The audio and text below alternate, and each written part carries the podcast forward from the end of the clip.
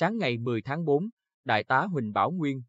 Phó Giám đốc Công an tỉnh cho biết, Công an vừa phát hiện 25 người dương tính với chất ma túy trong quán karaoke Las Vegas ở phường Đập Đá, thị xã An Nhơn. Tất cả các đối tượng này đang được cơ quan cảnh sát điều tra công an thị xã An Nhơn tạm giữ để phục vụ công tác điều tra. Trước đó, khoảng 0 giờ 15 phút sáng ngày 10 tháng 4, Phòng Cảnh sát điều tra tội phạm về ma túy, Công an tỉnh, phối hợp với Công an thị xã An Nhơn kiểm tra quán karaoke Las Vegas, phát hiện 32 người đang có mặt tại các phòng hát karaoke có biểu hiện nghi vấn, nên tiến hành xét nghiệm ma túy. Qua kiểm tra nhanh, có 25 người, trong đó có 13 nữ, dương tính với chất ma túy tổng hợp. Lực lượng làm nhiệm vụ thu giữ nhiều dụng cụ sử dụng ma túy. Đại tá Huỳnh Bảo Nguyên cho biết thêm, năm trong số 25 người dương tính với chất ma túy ở thời điểm kiểm tra còn có hành vi tàn trữ chất ma túy. Đoàn kiểm tra lập biên bản vụ việc và mời các đối tượng có liên quan về công an thị xã An Nhơn để tiếp tục điều tra, xử lý. Ngoài ra,